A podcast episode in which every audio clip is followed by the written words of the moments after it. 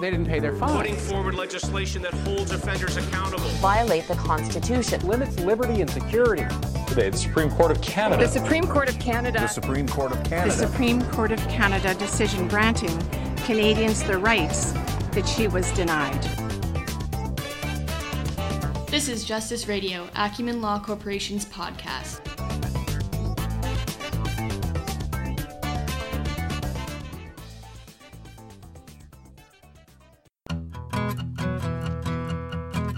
It's July 16, 1960. Seven year old Roger Woodward had become the first person to fall over Niagara Falls and survive. The Montreal Canadiens were basking in the glory of a fifth consecutive Stanley Cup. And somewhere in BC, Johannes Schryvers was speeding down the highway.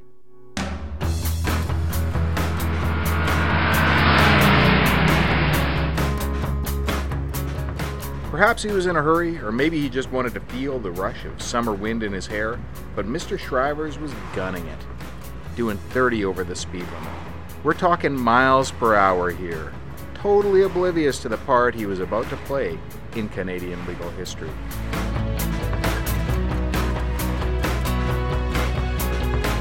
As Mr. Schryvers car hurtled down the road, it wasn't long before he attracted some unwanted attention.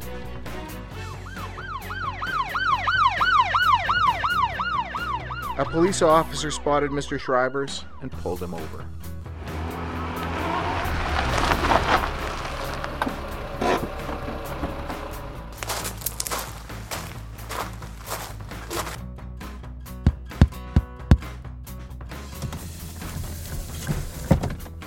According to the constable who stopped the car, when he asked the male driver behind the wheel what his name was, he replied, Johannes Schryvers.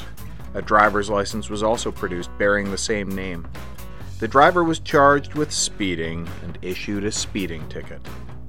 Mr. Schryvers disputed his ticket. At the trial, he pleaded not guilty. He also chose not to give any testimony to support his innocence. And he didn't call any evidence to support his case. The magistrate presiding over the trial duly convicted him of speeding. An open and shut case, or so the Crown thought. But Mr. Schryvers wasn't going to take this lying down. You see, during the trial, the constable had been unable to identify the accused as the male driver he had previously pulled over, hence gifting Mr. Schryvers a lifeline. So Mr. Schryvers snatched this chance and lodged an appeal to BC Supreme Court. When it came to his appeal, Mr. Schryver submitted that because the officer could not identify him in court, there was therefore no evidence he had been the driver that fateful July day. If the constable didn't know for sure it was him, then there was no legal basis to support the magistrate's finding that he was the one behind the wheel, and the conviction should therefore be overturned.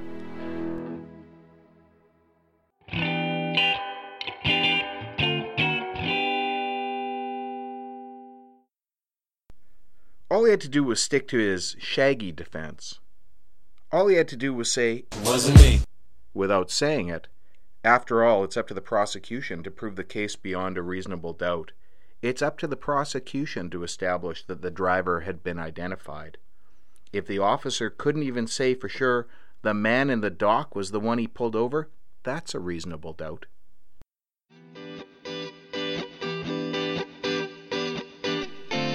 Unfortunately for Mr. Schryvers, the Supreme Court judge didn't see it this way at all, and the appeal was dismissed. The judge's reasons for doing this require some mental mathematics, but here we go. At the earlier trial, if the defendant had, in fact, not been the one the police officer pulled over for speeding, he would have had access to that information, to those relevant facts to refute the Crown's case. Since Mr. Schryvers had opted not to provide testimony, the Supreme Court judge interpreted this to mean that it was up to him to argue against the Crown's evidence and prove it wasn't him. So the onus of proof that he was not the driver shifted to him. Maybe. This case, which originated from a routine speeding ticket, had far reaching consequences on law enforcement that are still being felt today. Any members of the police force listening in BC will be familiar with the name Mr. Schryvers. Everyone else, you might not know it, but this case provides an important lesson about your rights as a driver. Anytime an officer pulls over a driver they suspect of an infraction, they do what is known in police circles as the Schryvers test. The Schryvers test, or the Schryvers process, is a checklist used to assist officers in properly identifying the driver in a Motor Vehicle Act investigation. If you have been stopped for a traffic violation, you are under no obligation to engage in conversation. So you don't have to answer potentially incriminating questions like, Do you know why I pulled you over? or, Do you know how fast you were going? However, as a direct result of this case, you must do these three things present your driver's license, state your name, and state your address correctly. That's it. The Schryvers case established the principle of it being the driver's responsibility to assist the officer in case the evidence should later be relied on in court. Little is known about what happened to Johannes Schryver after his trial. An obituary for someone with the same name appeared in the province in 2013. It describes a Second World War POW and great grandfather of 13 who was outgoing, talented, and successful. The obituary says he was born in 1923. That would make him about 37 years old in 1960, the year our Johannes Schreiber was pulled over. Maybe this information helps identify him as the same Johannes Schreiber in the obituary.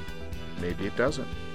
But just like the enigma at the center of the Schryvers trial, there's simply no way to know for sure.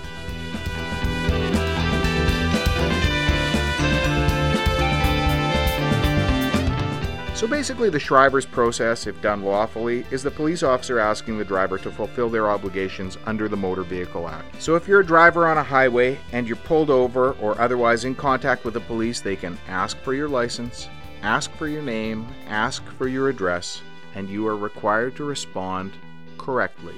And that's sufficient to identify you.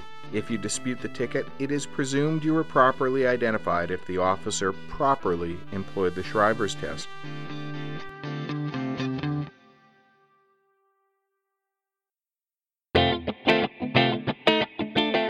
Why does this matter and when does it come into play?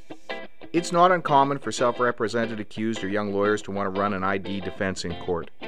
Proving ID is an essential element of most traffic tickets. Mr. Jones, are you aware that your client was properly identified in this matter by a Schryvers test? That's not to say you can't run an ID defense, you just need to be careful about how you go about doing it. Every police officer in BC has been trained to ask the Schryvers questions. What happens in circumstances where they don't do it correctly? What happens when their training is wrong? What is the extent to which the information obtained may be used? These are questions that are addressed on a case by case basis. And of course, the Schryvers precedent came decades before the Charter of Rights, so there are circumstances where the answers to the questions and even the test itself may be inadmissible. The Schryvers case is so deeply ingrained in our justice system here in BC that we don't normally ask these questions. And certainly, as the law develops, more questions about the applicability of the Schryvers test should arise. As they do, when we're fighting for justice.